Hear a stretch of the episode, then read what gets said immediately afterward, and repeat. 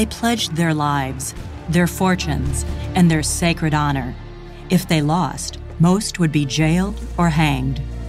They were taking on the greatest fighting force in history, with an amateur army and no navy.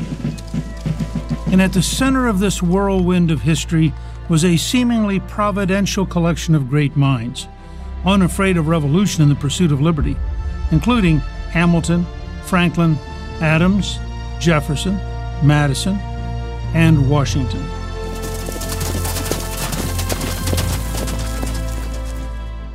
If you asked all the prominent founders, and just just go down the list for a second, Franklin's probably the wisest. Madison's probably the most politically acute. Jefferson's the most intellectually sophisticated. Adams is the best read. Hamilton is probably the smartest. But they all said the same thing Washington is the greatest of us all. Washington was the indispensable American because we can just ask ourselves had Hamilton or Jefferson or Adams or Franklin, could any of them have done what Washington did? And could Washington have done what they did? It's very hard to see anybody like Jefferson or Adams or Madison getting on a horse and leading an army and imbuing them with revolutionary spirit. And so Washington could do what the other founders could not. Washington's famous reserve and self control made him appear aloof and masked a complex man of deep passions and a sometimes explosive temper. While the other founders enjoyed showing off their intellectual gifts, Washington preferred to reveal as little as possible. Washington was the master of the silence. He kept his mouth shut while more insecure men were blathering on. Plus, if you look at his diary, you think, well, there's something that's going to tell you about the inner man, but it's all about the weather. It has nothing to do with the interior storms inside him. He's unusual for a great man in that he wasn't an egotist. There was not a sense what we call today of narcissism in him. There's ample evidence of Washington's humility, his general kindness, his basic decency, his ability to be fair to a soldier. And so, hence, he was a great leader. A quiet word from George Washington echoed very loudly. He simply led by example. Washington had a commanding presence. He was sort of intimidating. He was made of marble even back then. And people around him sort of joked about whether or not you'd touch him on the back, but he was the one who commanded the respect like a general. He is elusive even in his own time, and he's a legend in his own time. So that for all those reasons, as a historian or biographer trying to go back and recover the man, he presents the greatest difficulty of anybody I've ever tried to write about.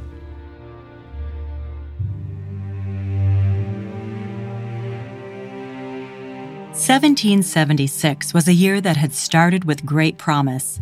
Thomas Paine's enormously popular pamphlet, Common Sense, is a radical call to arms. Thomas Paine was a washed up businessman, failed marriage back home. I think at one point he was a corset maker, and then he hits his moment. He writes the very famous pamphlet, Common Sense, which declares this is no longer about defending our rights as Englishmen. This is about creating a new nation. The common sense approach now must be we must fight for independence. Patriots throughout the 13 colonies had had enough with King George III's taxes and abuses. A year earlier, after years of humiliation at the hands of the British, fighting had broken out at Lexington and Concord. Now was the time, many felt, to embrace a commitment to independence or the cause.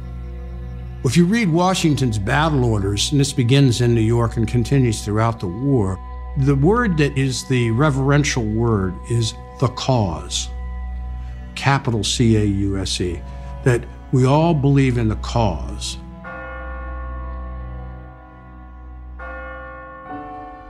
And so in June of 1775, the Second Continental Congress requests Washington's presence in Philadelphia.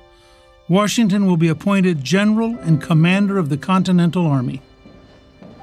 He was always very meticulous about how he dressed.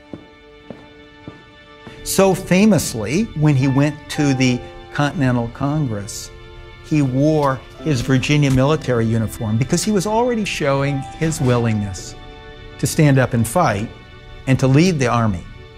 Washington was an ambitious man. He was ambitious for himself and he was ambitious for his country. When Washington takes command, it is no sure thing that there's going to be victory in the American Revolution. Mr. Washington, it is resolved that a general be appointed to command all the Continental forces raised or to be raised for the defense of American liberty. Mr. President, I must declare with the utmost sincerity, I do not think myself equal to the command I am honored with. However, as the Congress desires it,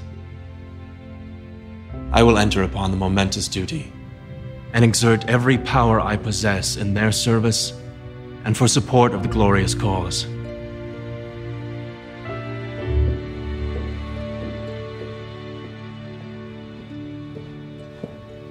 Washington thought it was very likely that he would lose. And yet, he was willing to put himself entirely at the service of this cause. Even if he lost his life, even if he lost his estate, and even if, and this terrified Washington more than anything else, even if he went down in history as a failure, he still thought it was worth it.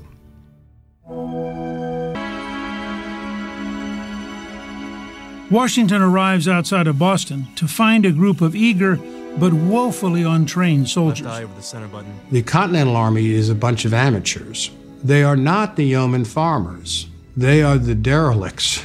They are the, the third sons with no inheritance. They're recent Irish immigrants.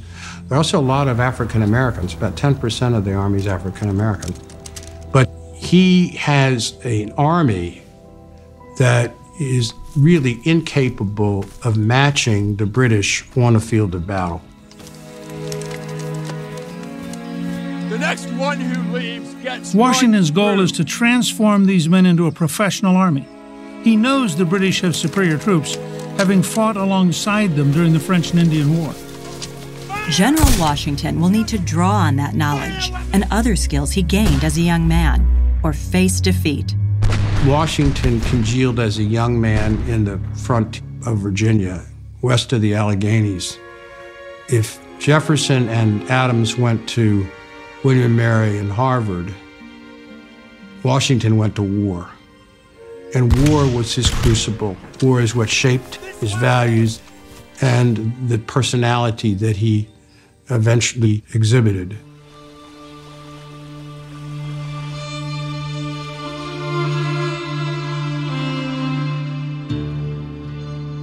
George Washington was born in 1732 in Westmoreland County, Virginia. Though the family was prosperous, they were not considered in the top tier of Virginia's wealthiest families.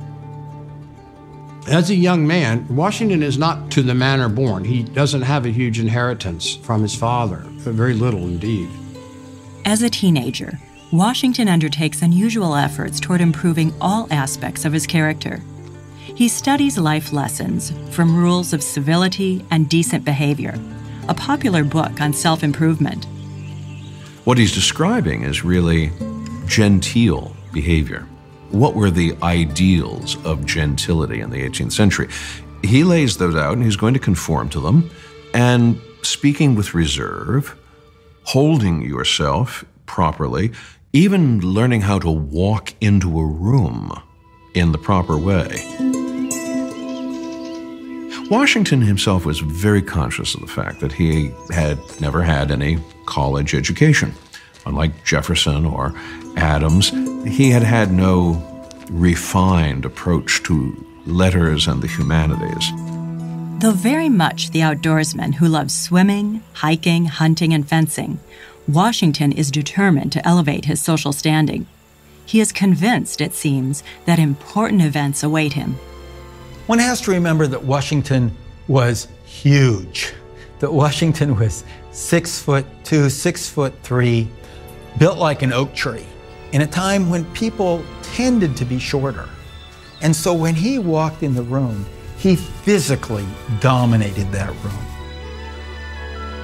At 17, Washington secures a profitable job as a surveyor in Virginia, including the western frontier. He gains a unique knowledge of the American landscape, knowledge that will serve him later in battling the British. He knew the land, he knew where the caves were, the creeks. He also had great instincts how to read the weather. He understood the sun and the moon as well as anybody of his era. He was an expert on the topography of the eastern United States, and this allowed him a huge advantage. George Washington, in many ways, was a guerrilla fighter. The British would come in, big clumsy army of redcoats, and Washington knew how to go after them, then disappear into the woods. So his innate knowledge as a surveyor of the landscape was bar none superior for his age.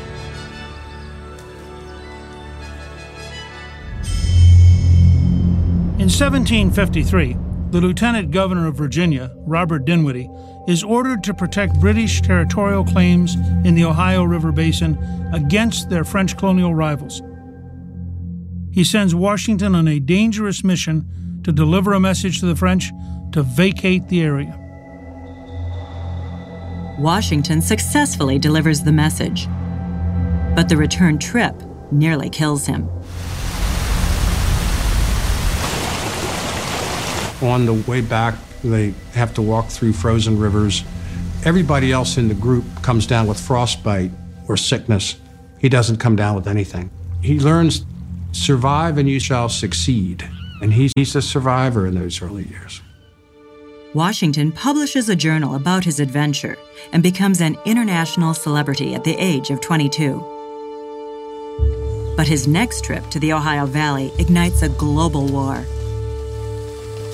In 1754, Washington earns a commission as a major in the Virginia militia representing the British. On his second journey into the Ohio Valley, Washington and his men ambush a French scouting party, striking the first blow in the French and Indian War.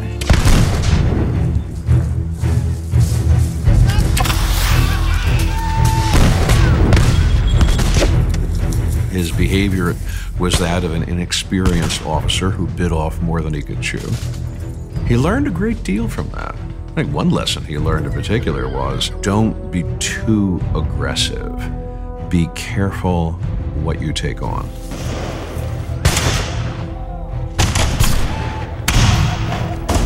The war provides Washington with valuable military experience.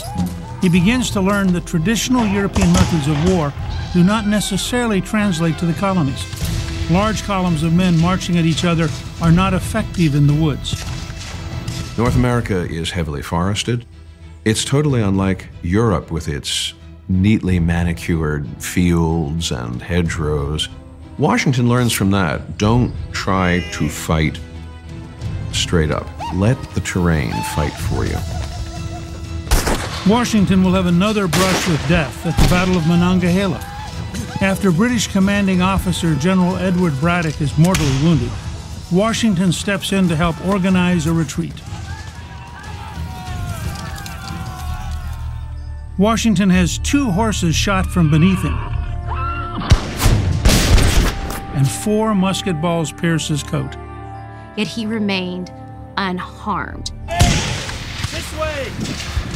George Washington used the word providence a lot in his writings. Today we think of it as meaning good, good luck or fortune.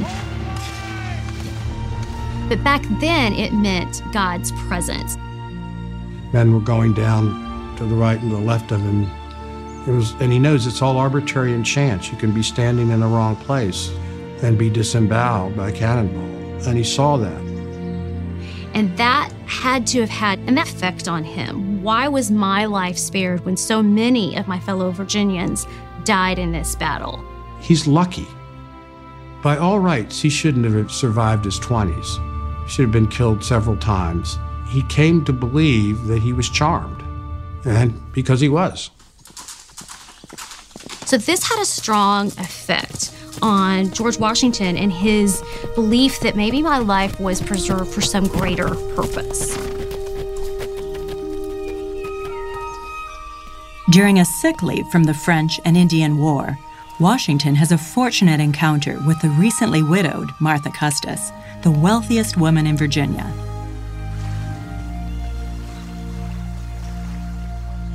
Well, Martha Washington was in her late 20s when George Washington courted her.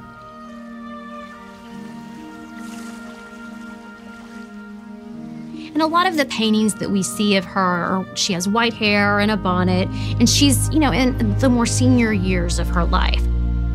But when she and George Washington were courting, she was quite the catch. Would you care for a stroll? Certainly.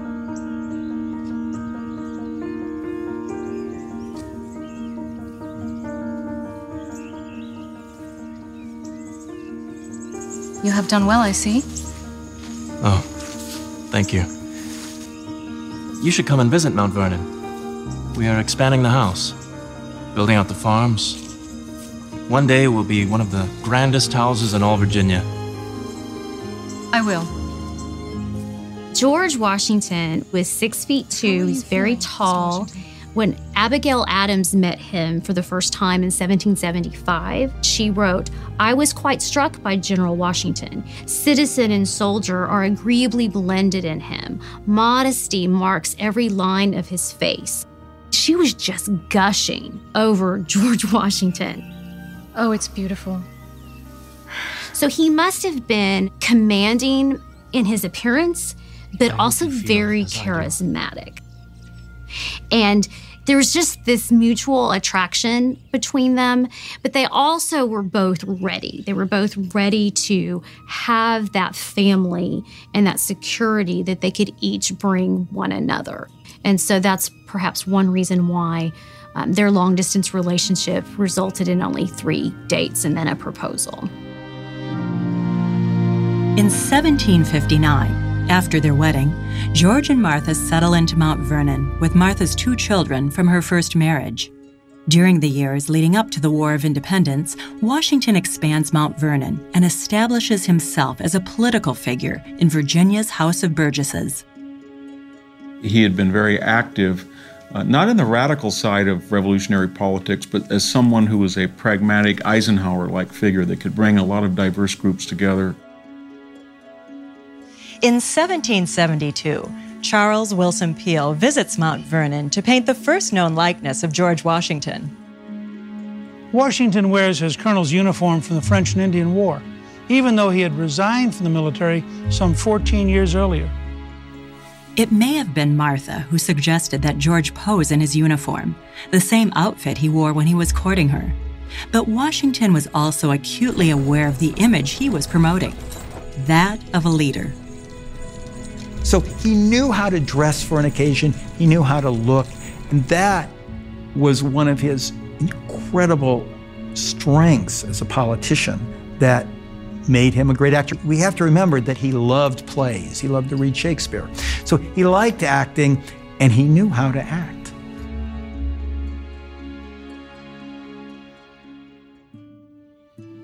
In the summer of 1775, Washington is a robust 43 year old and in the prime of his life.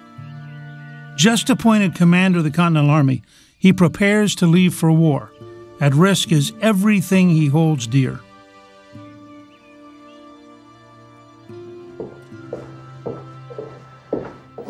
Martha shall be departing in a few moments. Yes.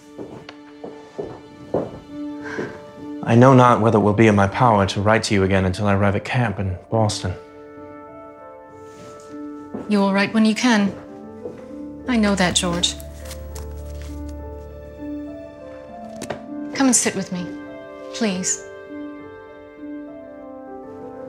I think they loved each other, but if you think about it, he was gone eight years during the Revolutionary War and returned to Mount Vernon only once. Just think about that. I think Martha Washington was very strong. You say that you do not want this commission yet. You are the only one qualified for it. Martha Washington expected George Washington to return to her in the fall of 1775. That was his promise to her. And then she realized the war was going to go on for a long time. So she decided to join him. Historians at Mount Vernon think that she spent 50% of the war with George in camp, which really shows you the bonds that they had and the dependence that they had and the strength that they gained and gleaned from one another by being together.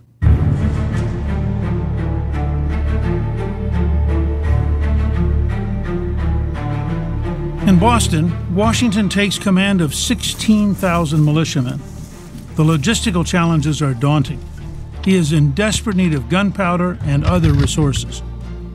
Everything was very strategic with Washington. He understood that the key to victory was going to always be supply lines, that you had to have munitions, that you had to have foodstuffs, that you had to have blankets, that you had to have gunpowder that was dry. And he never liked to act if he didn't have all of the necessary materials for war at his disposal. Before Washington arrives, the British had seized Bunker and Breed's Hill, taking heavy casualties. With no hope of engaging the British head to head, Washington sends a 25 year old named Henry Knox to bring artillery to Boston. Henry Knox is one of the most fascinating figures in the entire revolution, and he ends up being one of Washington's closest comrades and closest friends. If you look at Knox's background, he doesn't seem like much. He's a Boston bookseller, but it's Washington's genius that he's able to see beneath the surface of any individual, and he sees something in Knox. Knox is somebody who can think a little bit outside the box. And that's what Knox does at Boston. In one of the greatest logistical feats in the entire war, Knox delivers cannons captured from Fort Ticonderoga. It takes him three months to negotiate over 200 miles of frozen swamps and impassable roads. Washington places the artillery high on Boston's Dorchester Heights. With his forces unable to aim their cannons high enough to counter, British General Howe has no choice but to withdraw. Most people don't realize that ideology is not really the most important factor in, in an insurgency, it's momentum. So, in Washington's way of thinking, the fact that he was able to have the high ground and hold his own would be very important for people who had their fingers in the wind and didn't know whether they should take the risk of being hanged or they should just sit tight and be neutral or they should join the British. The British reaction to their defeat in Boston was absolute shock. How could a rabble lay siege to a major city with our army and our fleet and finally drive us out? It was almost incomprehensible. For his victory in Boston, Washington is hailed as the Revolution's hero, both with the public and his colleagues back in Philadelphia. The supposedly invincible British force has just been defeated in an early engagement. Washington moves south to New York, certain the British will strike there next, but he knows his amateur army has yet to be seriously tested.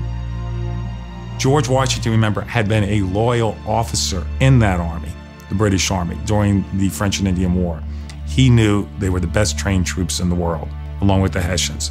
And he is throwing a militia force up with limited combat experience. He knew he was in for a tough fight. Riding with Washington is his attendant, Billy Lee. Billy Lee, well, was a slave. He was also the personal servant of General George Washington. He was also Washington's friend and even his Washington's protector. In innumerable battles, Billy Lee would put himself physically in front of Washington because of all the, the, the shot that was coming in, that Washington would yell at him, Would you get out of the way? In which Billy Lee would respond, Sir, I'll move when you get safely back away from enemy fire. That man was protecting Washington, he was just not a servant. Billy Lee will ride alongside Washington for nearly the entire war and become one of the most famous African Americans of his time.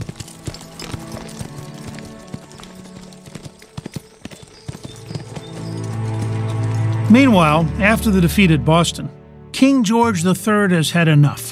He sends William Howe's brother, Admiral Richard Howe, with the largest fleet in history over 400 ships and 32,000 soldiers, with orders to crush Washington and put a quick end to the rebellion. On June 28th, the first wave of over 100 British ships is sighted approaching New York. Washington is faced with a military impossibility. Manhattan Island, Long Island, Staten Island, the Jersey coast, whoever has naval superiority is going to control that entire region. Washington is handed an impossible situation. Politically, he has to defend New York, yet it is obvious with British naval superiority, it will be impossible to defend New York. But he had to make the effort anyhow.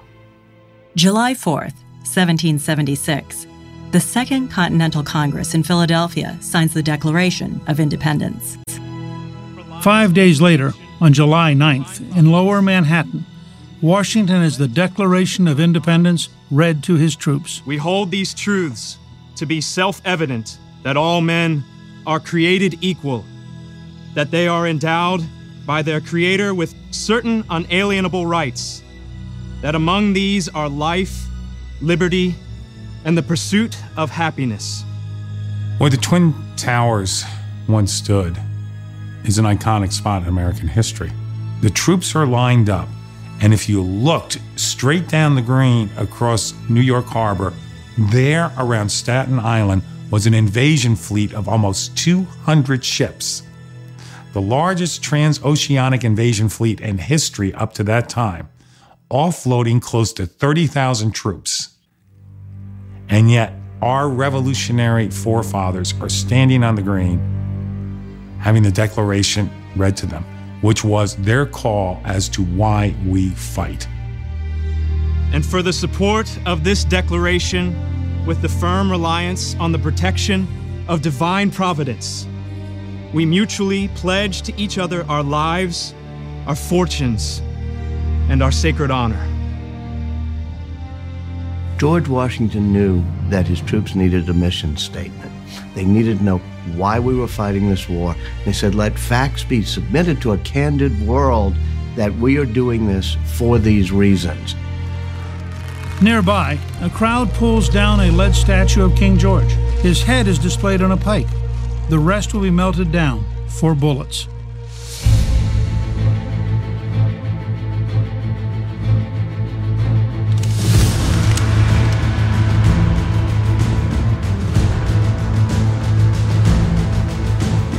Washington now faces the best trained forces in the world.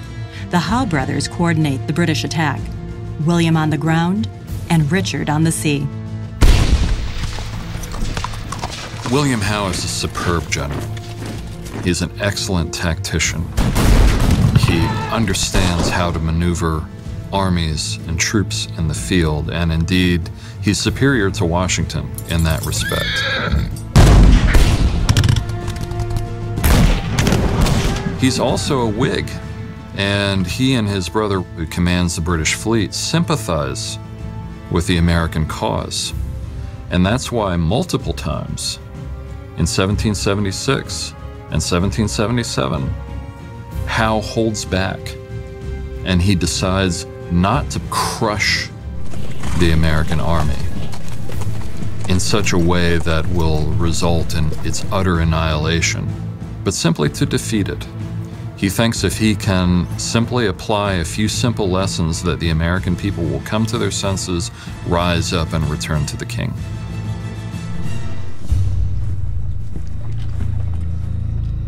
The Battle of Long Island was the first major battle after the signing of the Declaration of Independence and the largest battle of the entire war.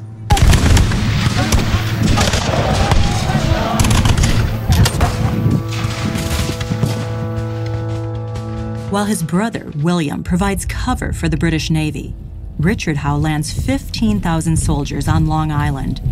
Washington holds the high ground at Brooklyn Heights. His troops fire down on the advancing enemy. Howe changes tactics. He sends half of his men undetected through the Jamaica Pass. He has Washington surrounded. Some of Washington's men retreat through the Gowanus Marsh and are slaughtered by the British.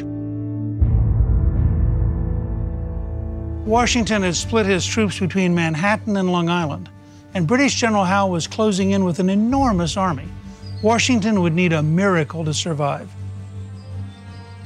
Most military historians fault Washington for dividing his troops when he went into New York. And the reason that they say that is that he didn't have a concentration of force against a traditional uh, army whose forte was firepower, discipline, cavalry troops. So Washington, at this stage of the revolution, didn't quite understand uh, the extent of the disparity between British professional troops and his own.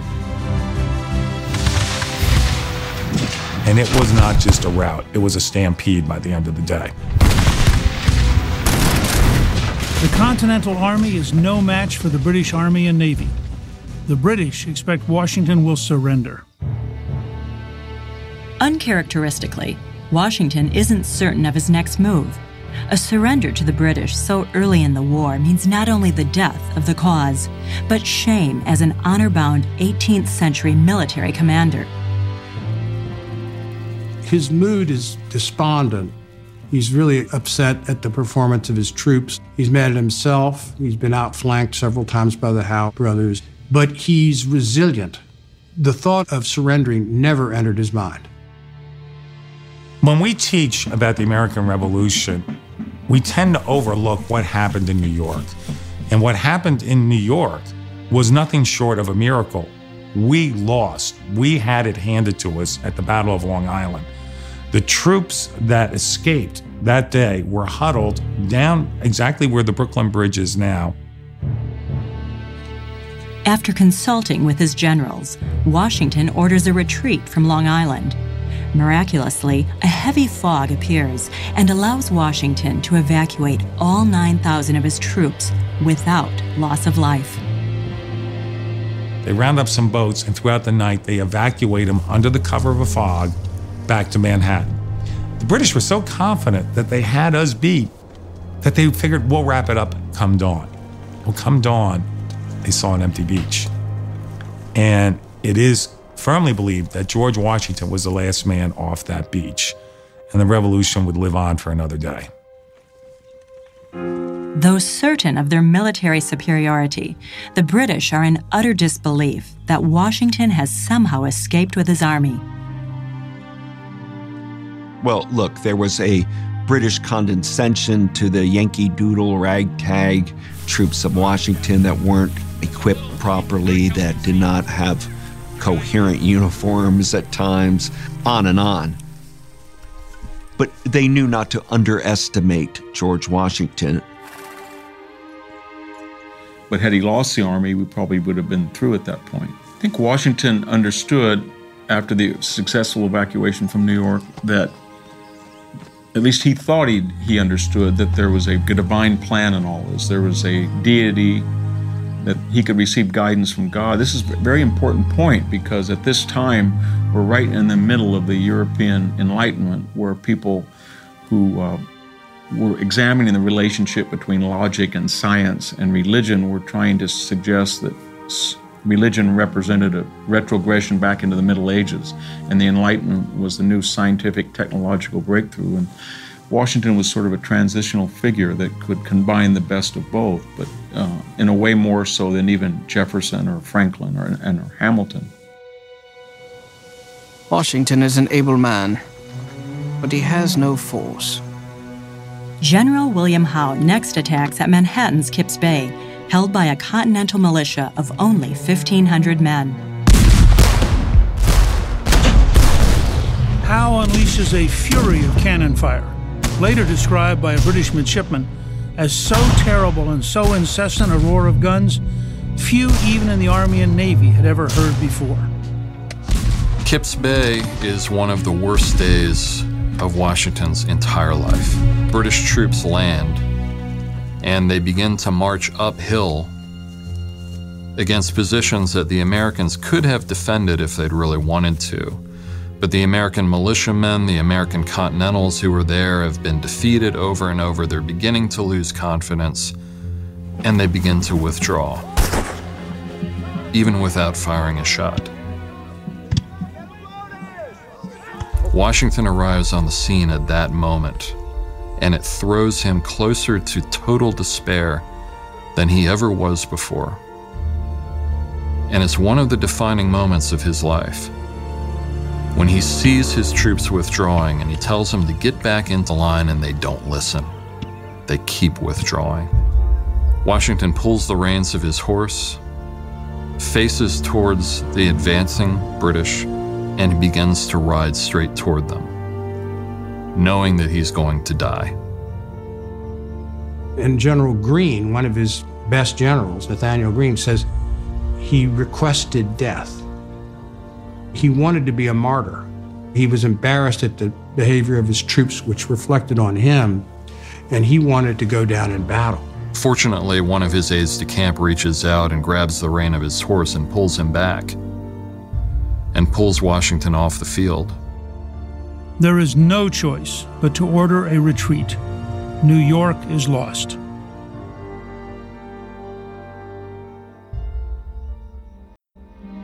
Unlike Washington, most members of Congress had no combat experience.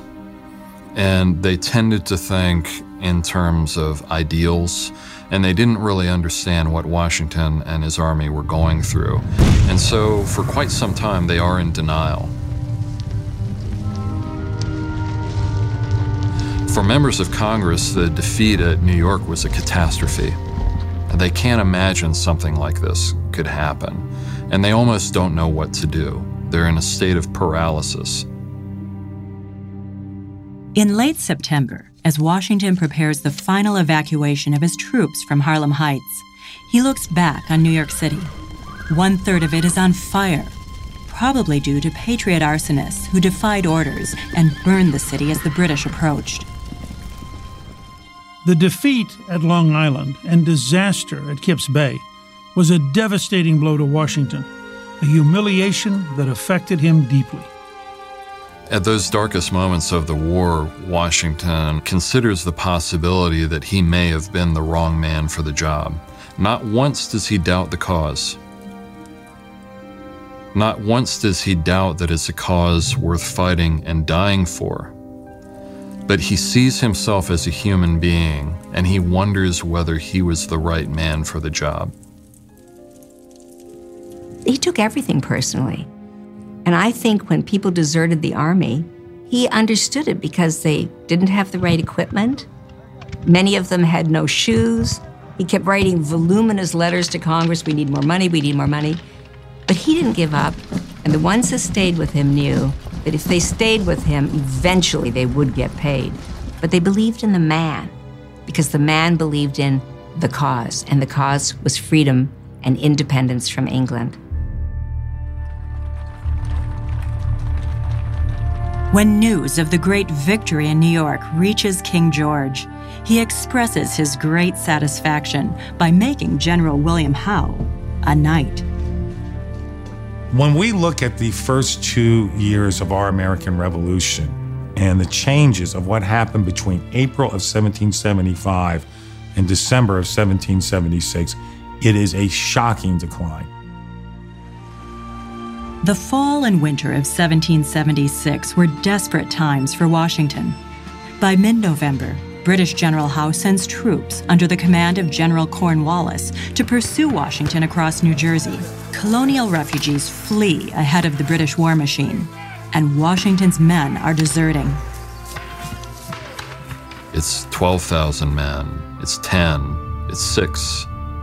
Before long, he only has a couple thousand men at his command. We were an army that was so thoroughly routed and demoralized that when the British were in pursuit, their cavalry was no longer even using the standard military calls. They were blowing fox hunting horns. That is the contempt they held us in.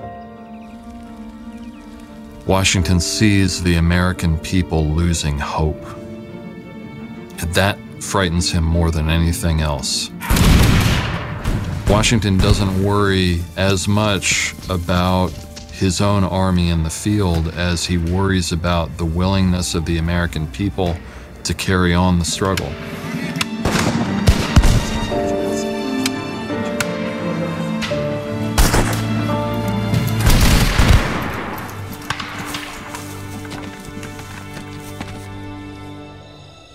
Washington, not known for his public speaking, makes a last minute plea for his men to stay with him for 30 more days. Those of you who are with me, step forward. The rest are free to leave. Washington will lose more than one third of his able bodied men that December. After a series of losses and retreats, General Washington is in danger of losing the war. Washington writes the password for a daring attack victory or death.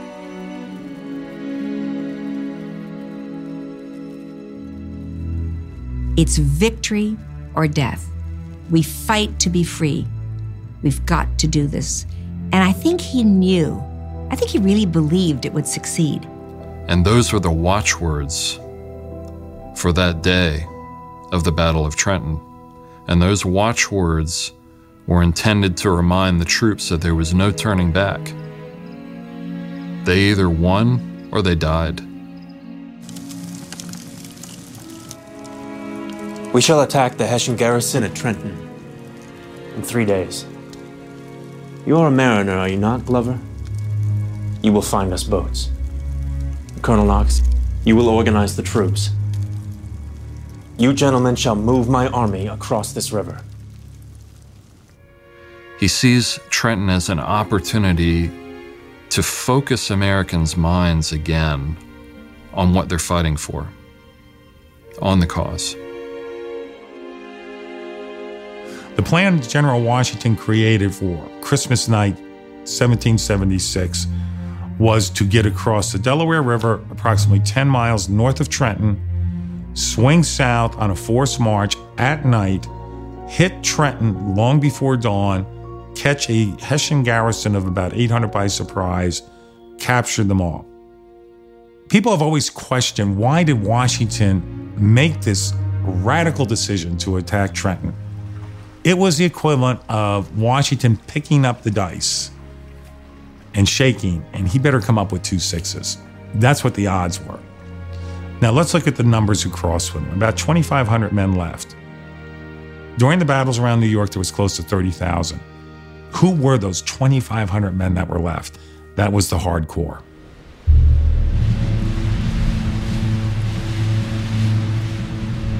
And on the day that was to be launched, a true nor'easter came up the coast. A real nor'easter. Winds 30, 35 miles per hour, sleet, rain, snow.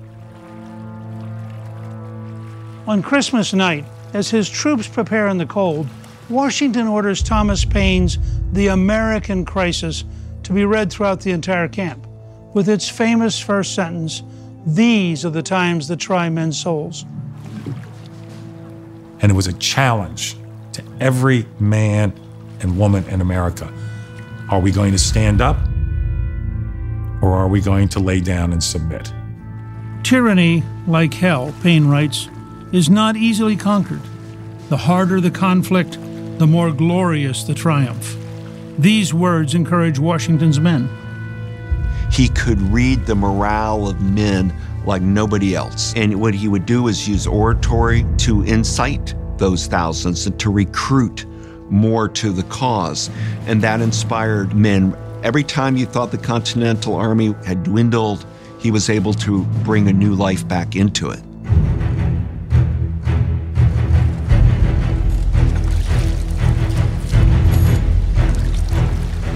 Washington's plan calls for multiple assaults on Trenton. Most of his offensive plans were too complicated, too intricate, and he didn't have troops capable of carrying them out. It wasn't until Washington actually started his own move that word came to him that the other two commanding generals said, Sorry, sir, river's too high, you're on your own. And so when he knows that, it's okay, should we go forward with this with a much smaller force uh, and risk defeat, or should we recognize that it's not going to happen? He goes forward.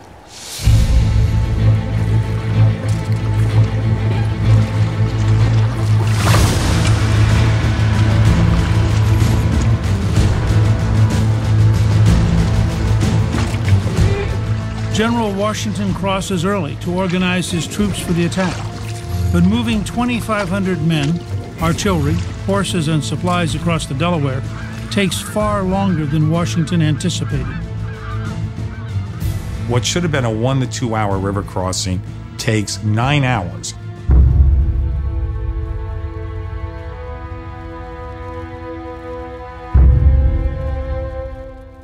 Just before dawn, the last boats unload Washington's troops on the New Jersey side of the Delaware. The men are cold, tired, and now face a grueling eight mile march to Trenton. The roads were so badly iced over that the men could barely get their footing. And when we're talking about footing, most of them were barefoot. You could easily follow the track of the army because the road was covered in blood. From bleeding feet, staggering through the winter night. Ahead are 1,400 Hessians, professional soldiers whom the British have hired to supplement their troops. General Washington fears the Hessians will have sentries on watch, but he also knows some will be sleeping off their Christmas night celebrations. Many would later say that storm was heaven sent to cover the approach of the army because the Hessian commander was thinking, nobody is that crazy to be out there in a storm like this in the middle of the night. And so there's that sense among the troops of, despite their physical hardships, despite the elements, that they're marching toward destiny. Washington and his troops arrive outside of Trenton hours behind schedule. With daybreak, they've lost the element of surprise. But Washington is committed. At 8 a.m., he orders the attack. Fix bayonets. Fix bayonets! Washington went into that battle wearing his formal uniform. He did so because he half expected to die that day, but he was going to die with honor. March. The Hessian colonel, Johann Rall, is unprepared for the attack. He had reportedly spent Christmas night playing cards. One account says an aide handed Rall a message warning of a surprise attack, but the Rall put the note in his coat pocket without reading it. Rall does not survive the attack. The note was later found in his pocket.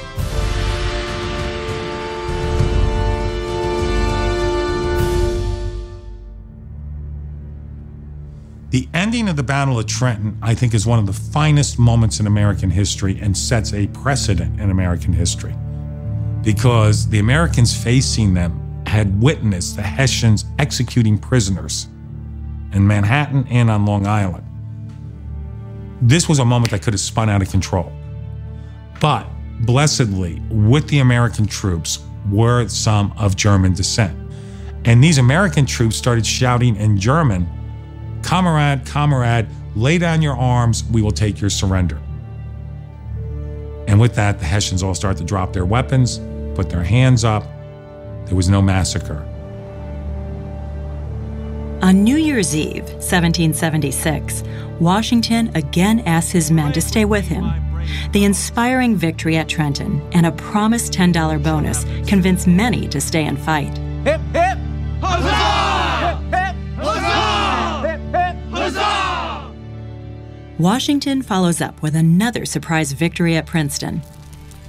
He makes the British believe he is still in his camp by ordering his men to leave their campfires ablaze, then marches his men to Princeton to attack Cornwallis's flank. At Princeton and the campaign that follows, Washington drives the British almost entirely out of New Jersey.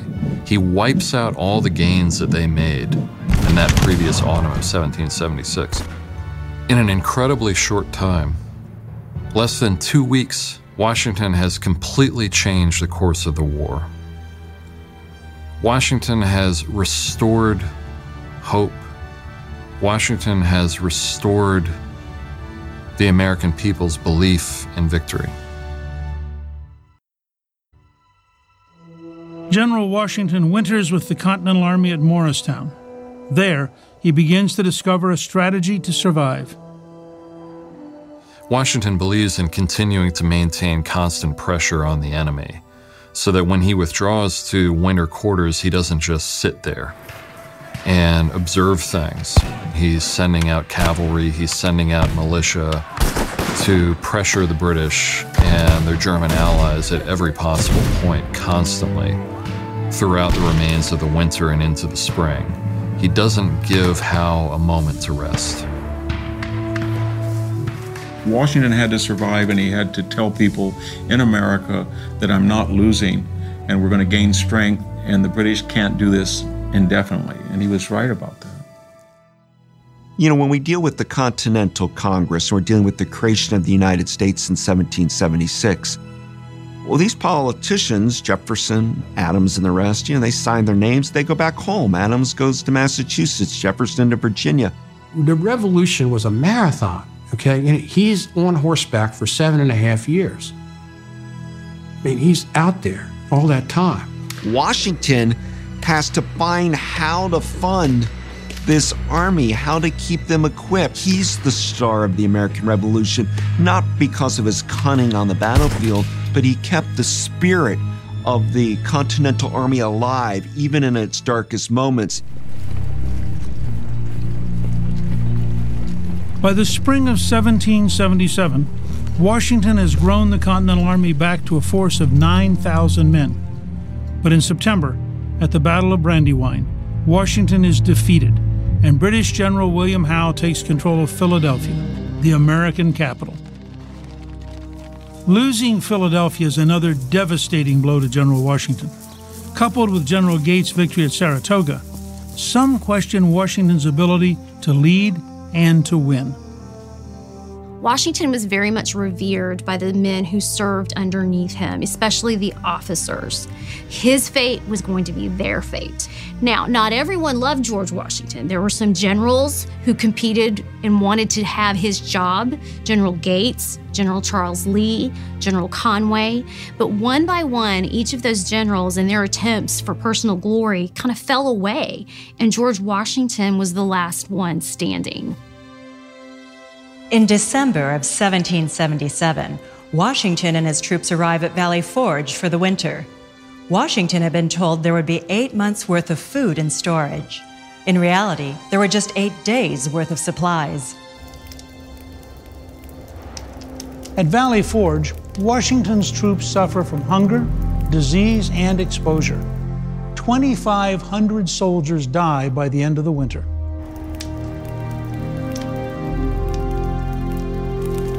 Valley Forge was indeed the terrible winter. Disease spread through the army. It's said that approximately 20% of the entire army died of disease that winter. The troops didn't have adequate clothing to wear, they were still wearing their old summer uniforms. They were down to just a few barrels of flour. They didn't have any meat, and their suffering was incredible.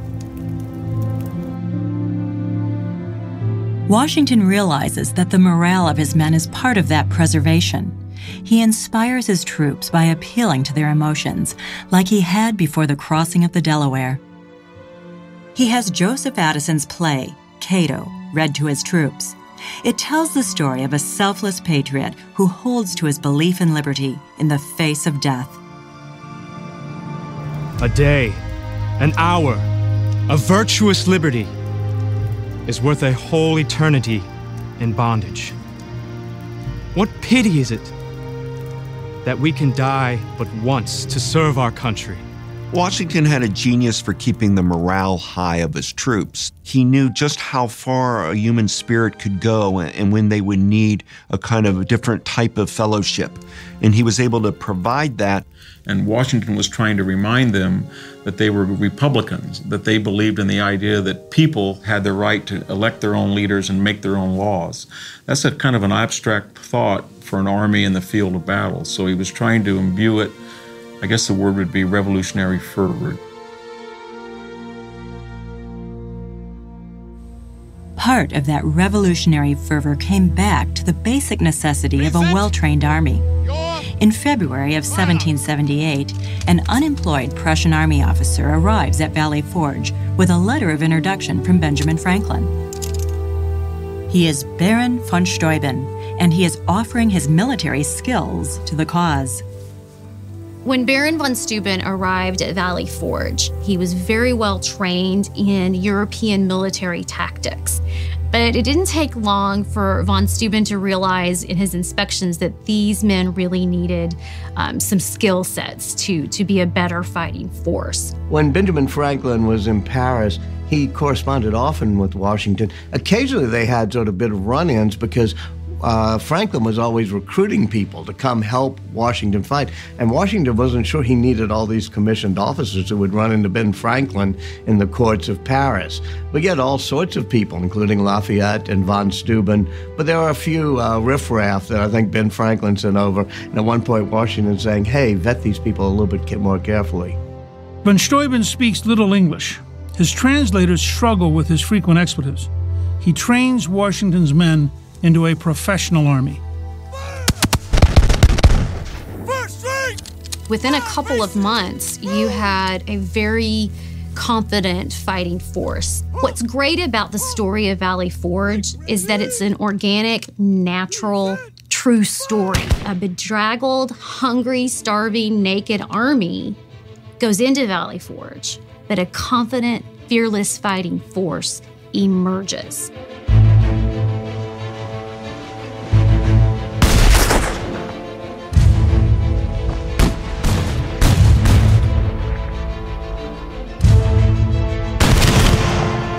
Over and over again, you see George Washington looking for that right moment to strike. He, his army left Valley Forge. He knew that the British were evacuating Philadelphia and they converged at the Battle of Monmouth.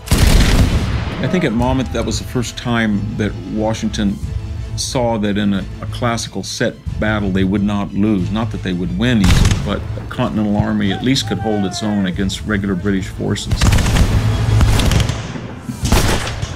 And though neither side really won the Battle of Monmouth, the British realized they were dealing with a different army than they had been prior to that point. Washington is one of the greatest military leaders in American history and in world history. But most of the great generals in world history end up losers. Hannibal, Napoleon, Robert E. Lee.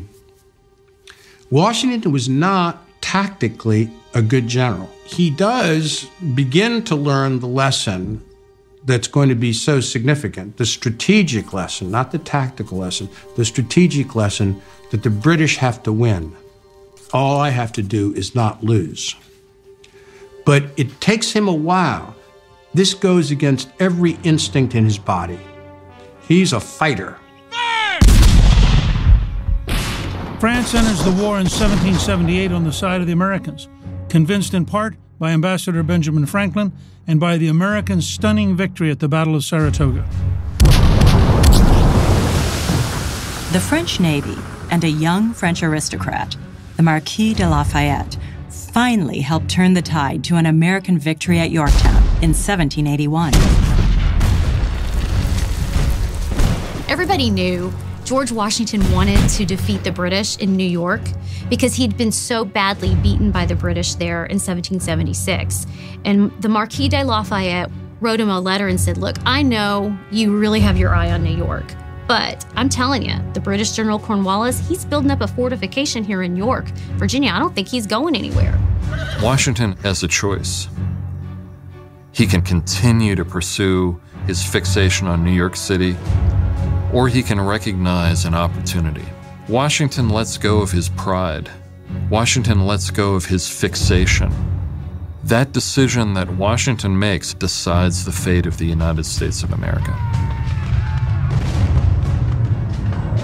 Washington tricked the British. He made them think he was going to attack in New York, but instead, they surrounded Cornwallis and defeated him at the Battle of Yorktown, the last major battle of the war.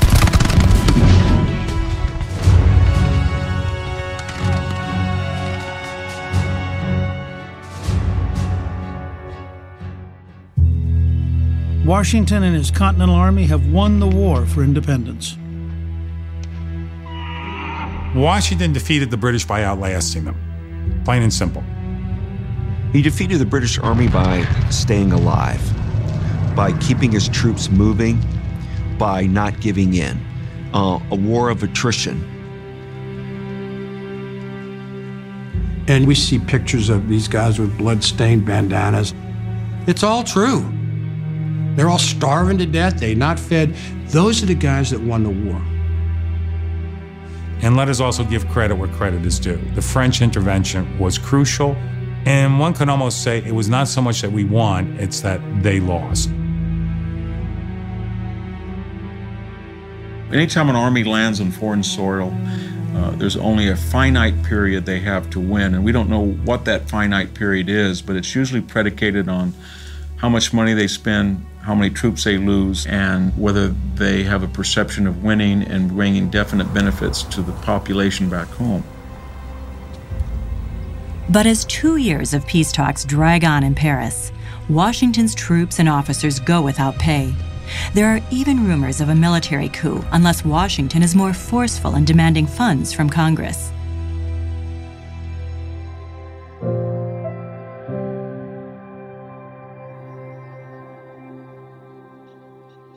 In the winter of 1782, our army was encamped at Newburgh, New York, starving, unpaid, not unlike the winter at Valley Forge. We know that Yorktown's the last battle in the war. They didn't know that. Washington assumed the war was going to continue. The British still had 25,000 troops in country. And the officer corps, many of them decided to rebel. At a gathering of officers led by General Gates, Washington makes a surprise appearance. He denounces the threat of a coup and implores the men to remember the liberty they had fought for. Washington drew a speech out of a pocket, looked at it, and then did something unimaginable. In his pocket, he also pulled out his spectacles, something a military man did not wear in the 18th century.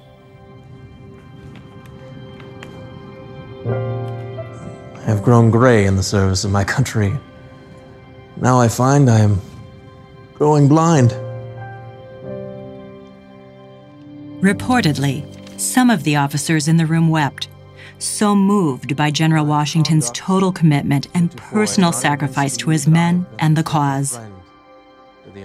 What he had said to all of his officers was, I am loyal to the last drop of my blood. To this Congress, to this government, to this republic, and you should be too. And at that moment in the room, you could almost have heard the air going out of any plan to threaten, intimidate, or mutiny against Congress. And in that one statement, Washington did it all.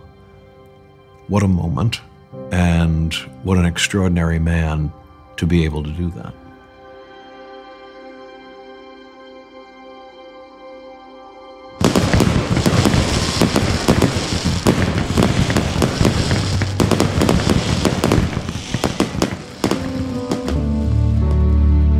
Seven years after his retreat from Manhattan, General George Washington rides triumphantly back into the city. Washington's liberation of Manhattan in 1783 was really the capstone of the Revolutionary War and a moment of great relief and exhilaration by the American people. It was so because they had suffered so long during the Revolution. And so when word finally came that the British were relenting and evacuating New York City, the whole sky broke loose. The people rejoiced. The city went wild. Fireworks were shot off at night. A week later at Fraunces Tavern, his former New York headquarters, Washington says goodbye to his officers. It is with a heart full of love and gratitude that I take my leave of you.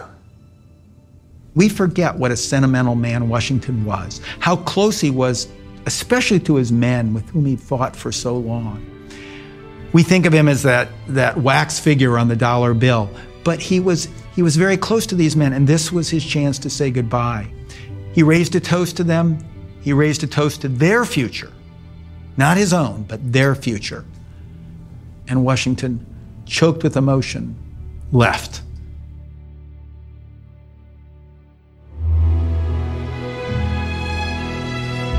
In late December 1783, Washington sets out on horseback to Annapolis, Maryland, where he will offer his resignation as commander of the Continental Army.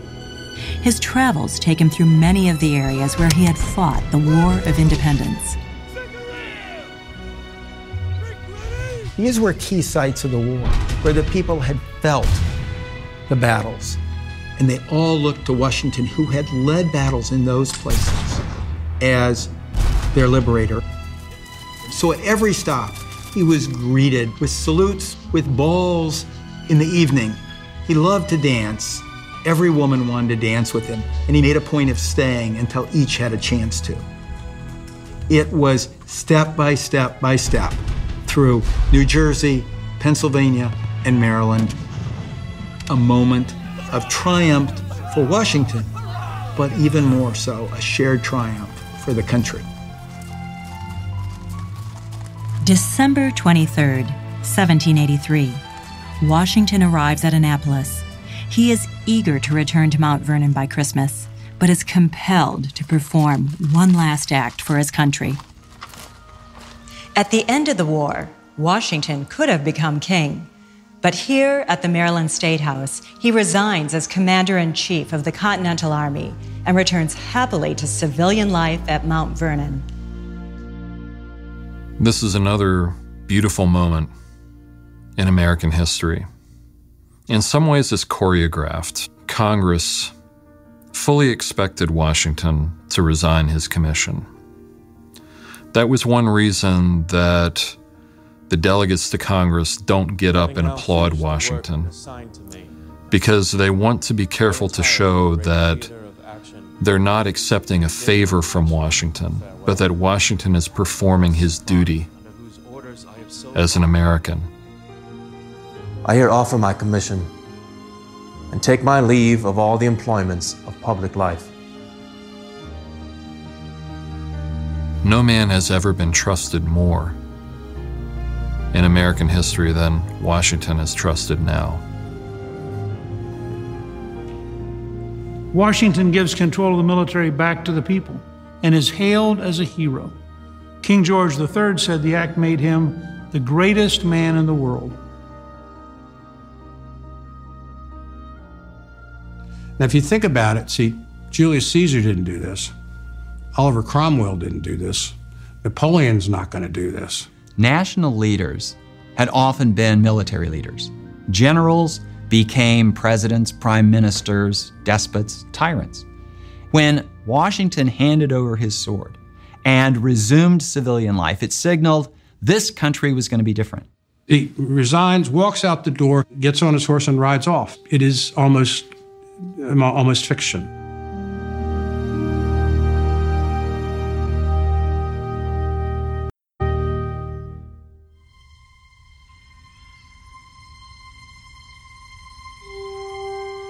Like Cincinnatus, the hero from antiquity who put down his plow, fought for his country, and declined personal power, Washington rides home. He has no intention of ever again serving in public life. When he goes back to Mount Vernon, he never thinks he's leaving. I want to stay here and live out my days under my vine and fig trees. He feels he's, he's done what he said he would do. And so, in the Continental mind, Washington is a Cincinnatus in the sense that he didn't really ask for the job. He had a life before, and after the crisis had passed, he went back to his farm. And it really resonated because the natural inclination of all people is, is not to do that.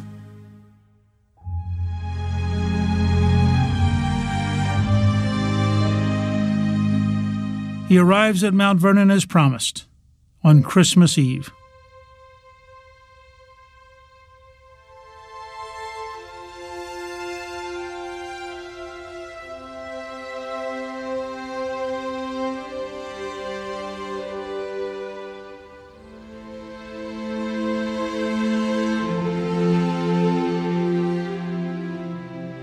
After tending to Mount Vernon, which had suffered in his absence, he ventures west to the land he purchased during the French and Indian War.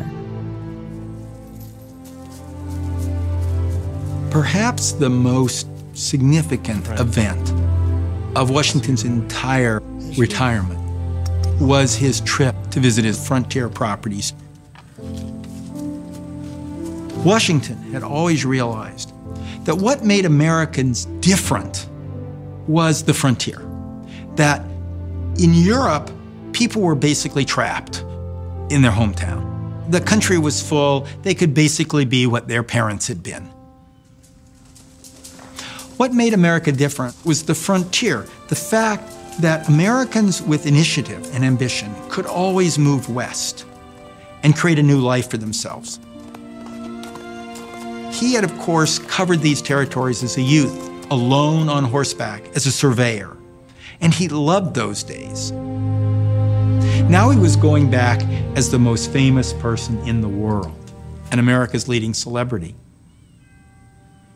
And so he just wore his coat, had a saddlebag, and his great horse. He would try to find a settler's home to stay with at night. And could you imagine the surprise of a person living in a broken down cabin in the frontier who hardly ever has any guests suddenly knock on the door and you open the door and here is George Washington standing there asking for a place to stay. But other nights, he would literally sleep under the stars or under a bush with only his coat thrown over him. And from reading his diary, I think in his own way, he loved every minute of it. And though he is determined in his retirement, he is persuaded to attend the Constitutional Convention in Philadelphia in 1787. He didn't want to do it. And they begged him because they knew they needed his gravitas when he entered the room that he was the hero, and with him in the room, it might happen.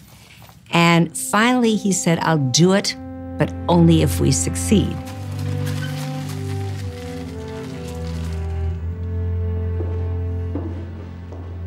Washington is elected as president of the convention. For the next three months, in the hot Philadelphia summer, he attends every session. Washington understood that the the American experiment in self government had depended on American success in the Revolutionary War, but that was just achieving independence. Now, putting independence into effect required getting the new government up and running. America's first attempt at a government of independence, the Articles of Confederation, had been a failure. And that's why there was a constitutional convention. Our founders understood the importance of the document they were designing. It was a blueprint for a system of government that would create a country unique in human history, a great experiment in human liberty. There's something very deep about understanding the people who founded our country because they're the ones who imprinted our DNA. They're the ones who said, here are our values. And we've become the greatest republic in the history of the earth. And it's because of the values that they imparted to us. They also knew their goal of a more perfect union would be a constant work in progress. The framers of the Constitution understood that there were some big holes that were left in this charter. The two most important were what do we do about slavery in a republic? What do we do about the balance between the states and the federal government? George Washington changed over his lifetime on the issue of slavery. When he was a child, um, his father died and he inherited slaves. The revolution was a transformative experience for Washington. He travels in the North, he sees blacks fighting in the Continental Army. He's got Billy Lee with him all that time, his closest associate. And he comes to realize that slavery as an institution is incompatible with the values which the American Revolution is based on. He has no problem with that. But how do you end it? The only way to end it, he thinks, is by gradual emancipation. He sits in the Constitutional Convention and listens, and he understands that if you raise the issue of slavery frontally, it means the end of the Union. Let's get the Republic established before we raised this issue. If he had, we wouldn't be here because we wouldn't have had a republic. And he's the only one of the Virginia dynasty that frees his slaves in his will.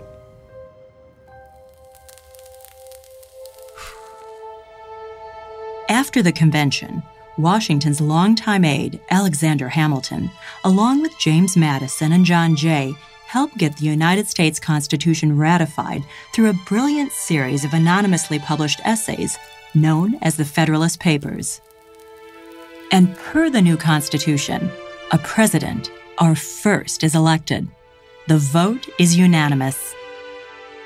Yes, he expected to be named president. That doesn't mean he wanted to be president. He wanted nothing better than simply to return to Mount Vernon and work on his farms. He doesn't grasp for it, he accepts it. I would say that no president in American history did not want to be president more than George Washington. He didn't think of the presidency as a capstone to his career, he thought of it as an epilogue. And if he could have gotten out of doing it, he would have. The ride of Washington from Mount Vernon to New York City to Wall Street, where he gets sworn in as president, it's remarkable. People pouring out of the countryside just to have a glimpse of General Washington. There he goes. That journey was sort of the founding of our country. You can feel how strong the institution of the president was going to be as a symbol for the nation when Washington took that ride. On April 30th, 1789, George Washington is sworn in as President of the United States at Federal Hall in New York City. As our first president, Washington realized he was establishing precedents for how future presidents would govern, including the appointment of the first cabinet. Washington understood that in some ways it was up to him to define the presidency. He understood that the American people would follow his example for good or for ill. The Constitution was vague enough on how the executive should be organized. So Washington uh, put pillars into the building. He's the reason why Washington, D.C. is located between Maryland and Virginia. That was George Washington's desire. And so uh, the vision of having this district was really George Washington's vision for the nation's capital to be geographically at the center of the 13 states. The symbolism of the presidential office was also important. John Adams suggested that President Washington be addressed as Your Highness, but Washington felt that echoed of European royalty and preferred Mr. President. Washington was aware that there were those who wanted the presidency to be essentially a monarchy in Republican guise. They were talking of a presidency for life.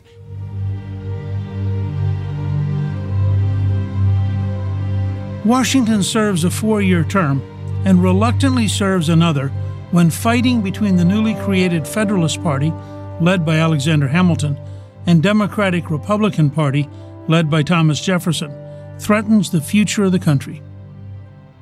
I, George Washington, do solemnly swear. I, George Washington, do solemnly swear. That I will faithfully execute. But during his eight years as president, Washington shapes the very institutions that make us American. He establishes the United States Navy, the State Department, and the Supreme Court. And his Treasury Secretary, Alexander Hamilton, creates a visionary system enabling the new nation to handle its debts and establishes a federal banking system. I think Washington surprised people perhaps by his vision as president. And he had a very powerful economic vision. He believes his role is to remove barriers, to create opportunities. He saw himself in some ways as a facilitator for liberty, for prosperity, which he felt would naturally grow if the American people were given the opportunity. After two terms as president, to the surprise of many, Washington once again sets a precedent. In Washington's farewell address, he refuses a third term as president and warns about the dangers of factions or political parties that put their own interests ahead of the nation's. Washington was representative of the founding generation in the sense that the word political party was an epithet. They thought of parties in the same way we think of partisan lobbyists. They distort the conversation, the political conversation, in ways that are not in the public interest. In some ways, the most important thing that George Washington did was to leave office after two terms. Washington could have remained in office as long as he wanted, but by voluntarily stepping down, and this at a time when the Constitution did not require that, he said, two is enough. And this set a precedent for presidents right down to the 20th century. Washington also stresses the importance of religion and morality. He writes, Of all the dispositions and habits that lead to political prosperity, religion and morality are indispensable supports. And Washington helps to establish the American view of religious tolerance in a short but enormously impactful letter to the Jewish congregation at Newport, Rhode Island. Washington writes May the children of the stock of Abraham who dwell in this land continue to merit and enjoy the goodwill of the other inhabitants. Washington was a man who was profoundly convinced of the virtue of religious tolerance because it is religious tolerance which makes for peace, and peace is what he wanted. Uh, he promotes tolerance, but yet he also sees that religion has a major role to play in the lives of Americans.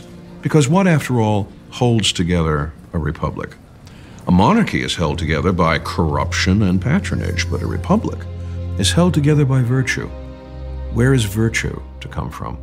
He could find virtue arising really only from one source, and that was from religion.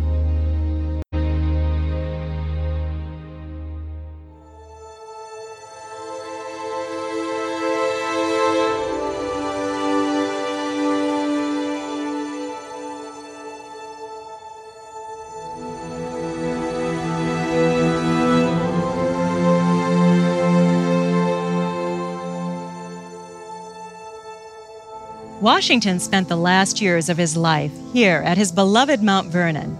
He rose early each morning to actively manage every aspect of his farm. During the daytime, he was helping to create innovative ways of farming, including new methods of crop rotation. In the evening, he and Martha entertained an endless stream of visitors.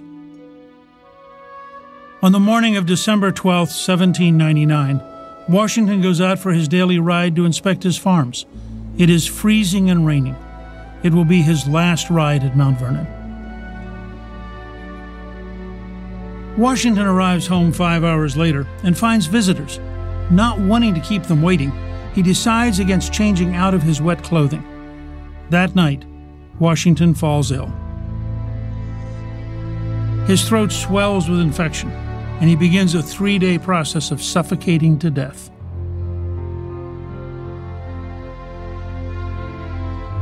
Couldn't breathe. He was choking. He had been bled repeatedly by his doctors. He had done one thing, however. He had prepared two wills, and he asked that those wills be brought to him. And he looked at them and he tore up one. We don't know what it says, but he tore up one and he said, This was the one. This was the one that freed his slaves. This is the one that went down to posterity. Then in the end, he said, Tis well, and died.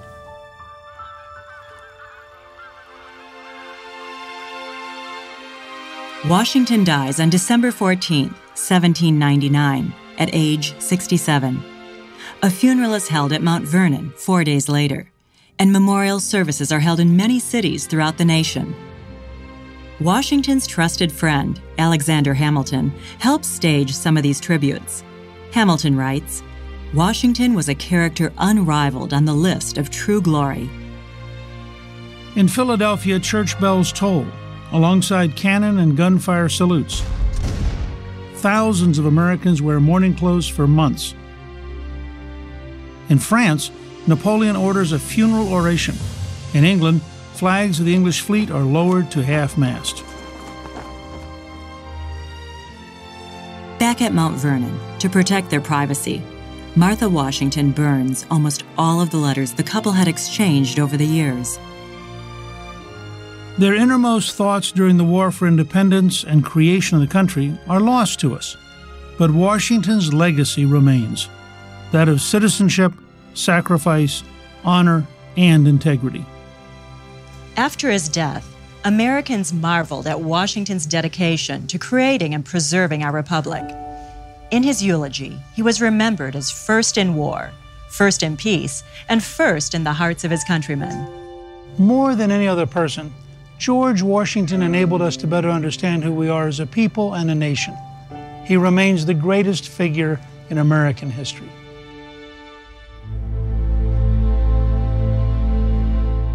This is what Americans need to understand. To go back to the beginning, the statue was a living, breathing human being who went through all these incredible sacrifices and experiences, dangers, and succeeded. There are two founding moments in American history. When we declare independence and when we declare our nationhood, Washington is the central figure in both of those moments. For the support of this declaration. He's more important for us in the 21st century as an example than he was perhaps at any time since he was alive. I think Americans need him now as a unifying force of what it means to serve, what it means to sacrifice for the nation. If you don't understand George Washington, you don't understand what's important about America. And nowadays, I don't think children are being taught in schools the original founding history. It is Washington more than anybody else, more than Jefferson, more than Franklin, more than Adams, more than any of the others, who makes the American experiment, as he called it, a success. And without him, it is simply incomprehensible to think of the United States surviving more than a decade or two decades in the environment uh, in which it was born. He's the father of our country because at a time when we were being torn apart and we needed to be led, he held us together with his rectitude and his honor. It's easy to be smart, it's easy to be clever, but what's important is to be wise. And that's what you found in George Washington.